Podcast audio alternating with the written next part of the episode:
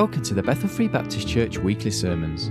This is the second morning service of Sunday, the 17th of October 2010, entitled Operation Rescue, and the Bible reading is taken from Psalm 40, verses 1 to 3. Here's Pastor Larry T. Curtis. We thank you, Bill and Jean, for, we've said, your faithfulness and what the Lord has allowed you to be a part of there in Peru. And uh, so I just want to read a couple of verses. Don't have any points to make. No sermon written out, just a couple of scripture verses written down. Um, because uh, I don't really want to uh, try to add to what uh, they're saying. I just want to take a couple of verses and tie in. You know that uh, you really, uh, if you had your radio or TV on at all earlier this week, then uh, it's impossible for you to have missed the fact of what took place with all the miners there in Chile. And, uh, and of course, I guess it's been especially pertinent, pertinent to us with uh, uh Sister Angelica being part of our congregation. Of course, uh, again, as, as Bill and Jean spent time there uh, themselves. And, and it's something that's been before the whole world. And last night at the, at the nursing home, uh, Brother S- Steve used that account and, uh, and, and made a very good application with it. Uh, and uh, I want to remind you of what took place there, but I want to kind of make an application from the other side because with Brother Steve, as he shared about those 33 miners and, and of course all the work that it took to to drill that hole to get down there to them and uh, again, uh, nobody really knew, uh, with all the work that had gone into the engineering, just how smoothly it was going to work until that capsule was in place and and it was actually working.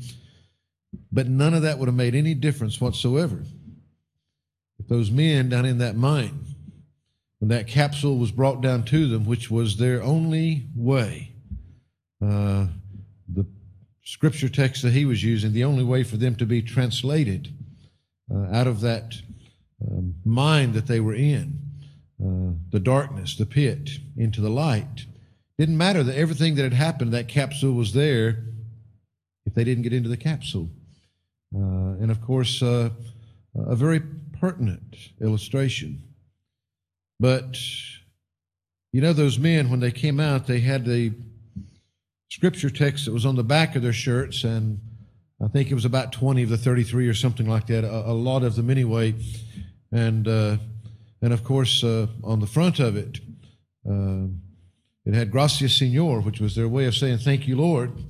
Uh, and on the back, it had the scripture text from Psalm 95, uh, verse 4, which says, In his hand are the deep places of the earth, the strength of the hills is his also.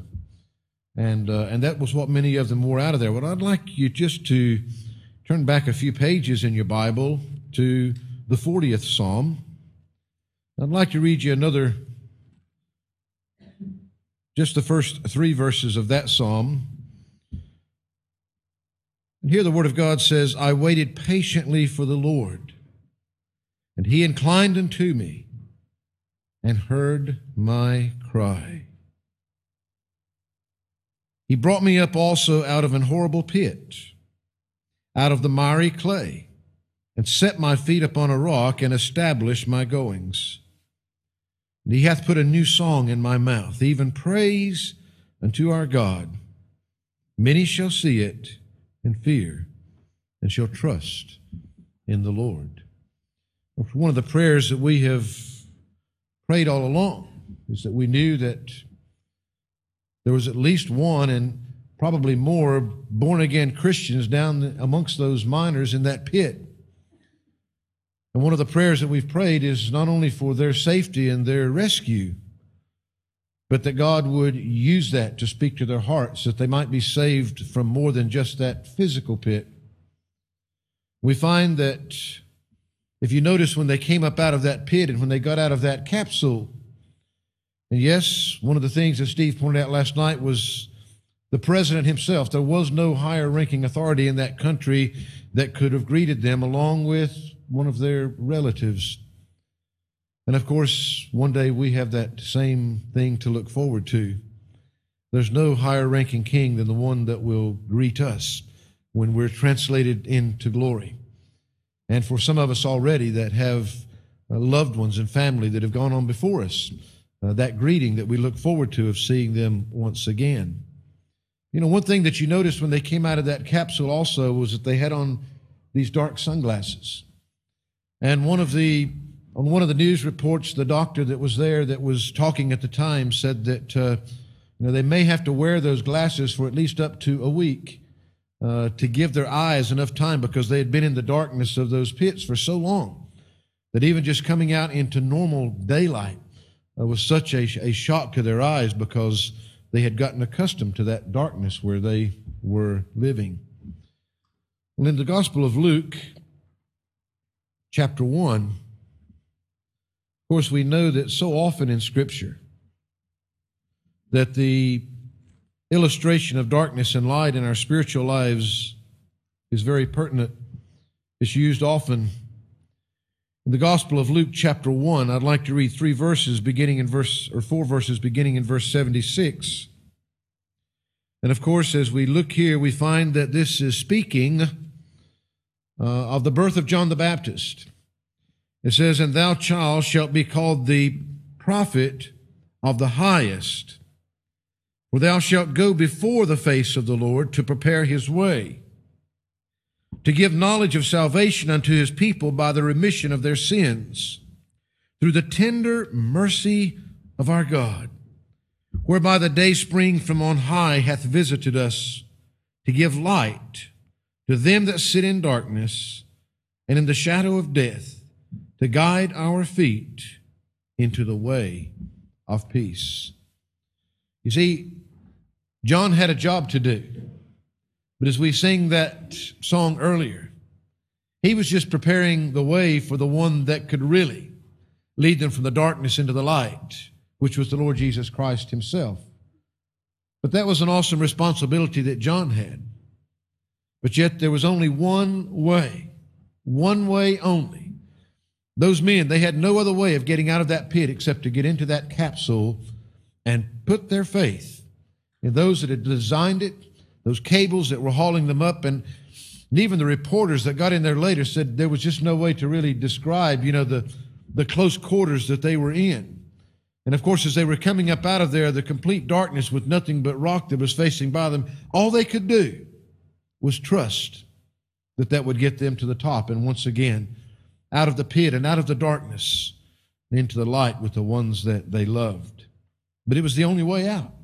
They had no other option. They would either get in that capsule or they had to stay in the pit. And of course, that was John the Baptist's job as he came. There was one way, one way. That was the one that he was preparing the way for the Lord Jesus Christ. He was coming to give light to them that sit in darkness. We find that at the conversion of the Apostle Paul, that in Acts chapter 26, of course, we, we won't read all of it because we know that how that Jesus met Paul there on the Damascus road that day, the conversation that was taking place. This is part of what was said back to the apostle Paul as far as his reason. Now remember, this is at his conversion. We find in Acts chapter 26 and verse 18, as Jesus himself is telling the apostle Paul, just what is before him. He says, to open their eyes and to turn them from darkness to light and from the power of Satan unto God, that they may receive forgiveness of sins and inheritance among them which are sanctified by faith that is in me. See, he was called at his conversion, and he was called for a reason. And that was again to carry that one, the one way, the only way. He was being chosen to go to the Gentiles, the apostle to the Gentiles, that their eyes might be open, that they might be able to be delivered from that darkness that they were trapped in into the light. From the day that he became a Christian, that was his awesome responsibility. I want to give you two of the passages that deal more specifically with us today. The first of all, the apostle Peter wrote in 1 Peter chapter 2 and in verse 9.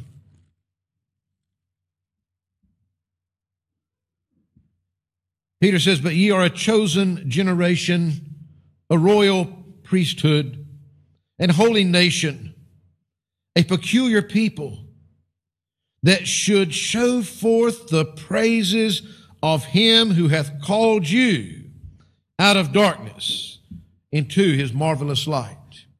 Do you know that it's already crazy in some instances what these miners are being offered by the public, by the TVs, by the movie makers, by the, by the journalists and all these because they want their story. They want to know how they were delivered from that dark pit where they were trapped into the light. The Apostle Peter's writing to us here, of course, in spiritual terms. And he's saying that we ought to be that same way. That we ought to be showing forth the praises of Him that has called us from darkness into marvelous light. Do you think that any of those miners, when they reached the top, do you think they weren't rejoicing? think they weren't happy? They were glad to be there, and they were happy to tell anybody that wanted to know. The Bible's saying that, that ought to be a natural thing in us as Christians. Do we forget where we came from? Do we forget what we were delivered from? He's saying we ought to be singing the praises and shouting the praises of Him that has delivered us from the darkness into the light. We looked at this passage, I, I can't remember now, just one or two weeks back, I think, on a Sunday evening in 2 Corinthians chapter 4. The Word of God says there in verses 3 to 7, He says, But if our gospel be hid, it is hid to them that are lost, in whom the God of this world hath blinded the minds of them which believe not. Why would He want to do that? Lest the light of the glorious gospel of Christ, who is the image of God, should shine unto them. He doesn't want them to see the light.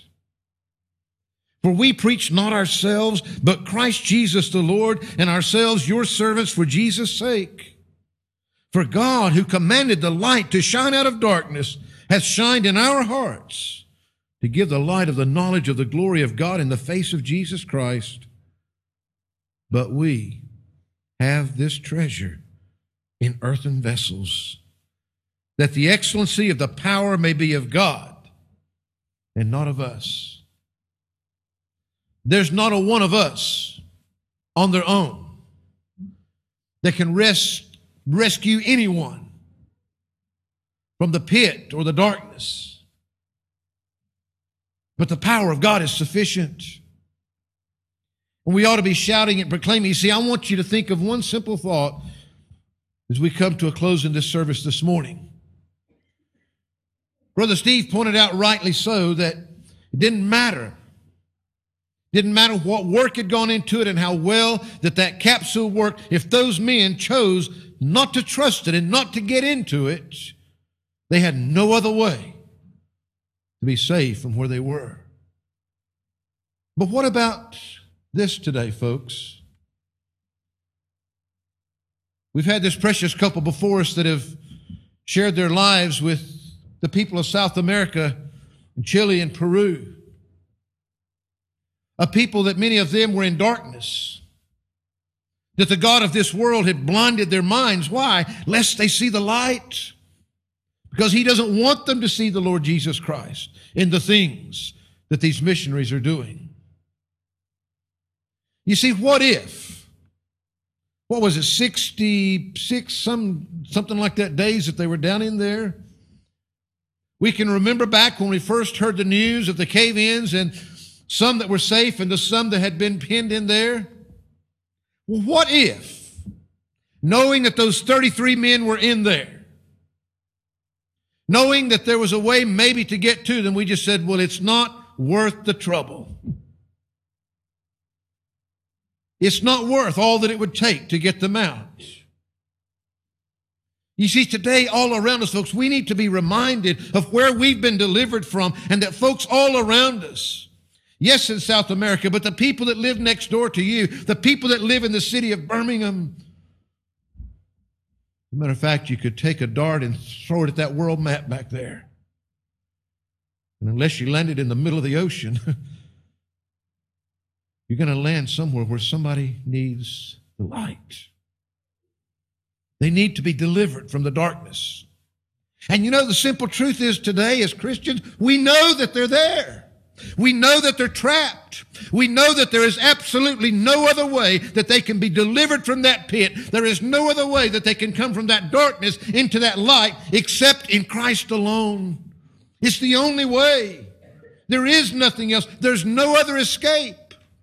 Or one day, one day, they will be trapped in a pit for eternity. Folks, we know that they're there. And we have been given the responsibility. The Lord Jesus Christ is recorded in all of the Gospels and the Acts, and the principle is given to us in other places that it's our responsibility, a great privilege to be an ambassador, to be a, a representative of the Lord Jesus Christ.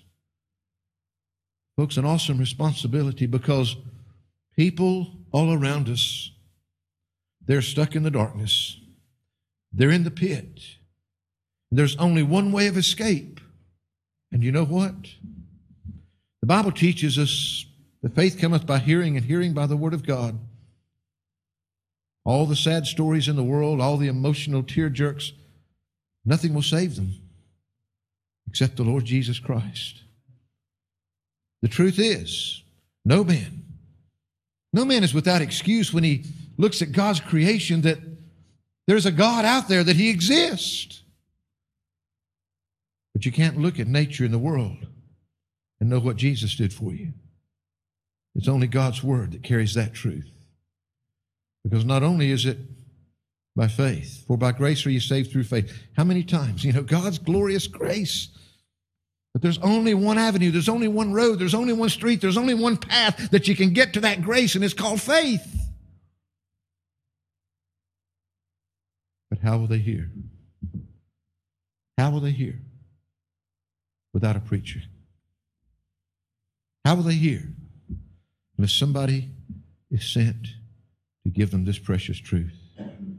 There's not an individual here today, no matter how young or how old, no matter what your background is, no matter what your sex or race or anything else is, if you belong to the Lord Jesus Christ,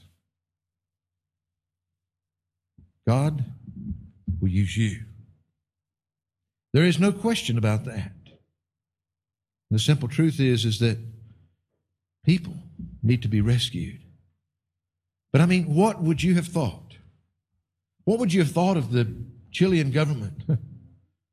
What would you have thought of all of those that, that had the, the know how to get those men out of there if they'd said it was just too much trouble? They didn't have the time, they didn't have the money, whatever it was. Is there anything in your mind and your heart that would have been a sufficient enough excuse not to try, not to go after those men? That's my simple challenge to you today. Wow, we're all rejoicing for those miners, as we well ought to be. But let it remind us also that there are many people around each and every one of us that without the Lord Jesus Christ, they're in a far worse trap and situation than those miners were. And we know, we know the only way that they can be delivered from that pit, that they can be delivered from that darkness back into the light. Are we willing, seriously, to do all that we possibly can to see that they're rescued? Father, we thank you this morning so much for, for Bill and Jean and Lord, their faithfulness the heart for the people that you have sent them to work with. Lord, we thank you from the depths of our heart that you have, Lord, allowed our lives to cross and that we as a church have been able to have at least a small part in what you have allowed them to do there in South America. We truly thank you, Lord. And Father, we pray that through their faithfulness and that which they have shown us today, the many people that you have privileged them to work with and to see come to saving faith in Jesus Christ. Lord, as we are reminded of those things today, Lord, as we look and think upon what took place, not just this past week, but Lord, all the things leading up to that over the past two months there in Chile, Lord, I pray it would challenge our hearts. I pray that we would realize, Lord, as we recognize what you have done for us, as we remember where you brought us from, we remember the situation that those around us are in in their darkness. Lord, I pray that you would just challenge our hearts to the great joy, to the great privilege that, Lord, we can get excited about setting people free. It shouldn't be a burden to us. It shouldn't be something that, Lord, is, is, is somehow bogging us down. It should be something that we rejoice and get excited over the fact that, that we can have a part, that there's still hope, because until the Lord Jesus Christ returns, they can be rescued. Father, I pray that you would help us Lord, to go out and to do all that we can to see others set free, see others be willing to trust their lives, to get into that capsule, to get into that ark. Lord, there's only one way, and that's in the Lord Jesus Christ Himself. Lord, I pray earnestly that if there is anyone in this congregation this morning, Lord, religion is not enough. Good deeds are not enough. Baptism is not enough. I pray, Lord, if there be anyone here this morning that truly has never put their faith and trust in Jesus Christ and his finished work for us, Lord, I pray they would be reminded this day that they need the Savior, that the Savior is there for them. And I pray, Lord, that even before this service comes to a close, before they leave this place today. Lord, help them not to procrastinate, help them not to put it off. If they're privileged to have the Holy Spirit showing them and dealing with their hearts today, then I pray, God, they would simply follow their pride, humble themselves, and put their faith and trust in the only one that can deliver them. And his name is Jesus. For it's in his name we pray. Amen.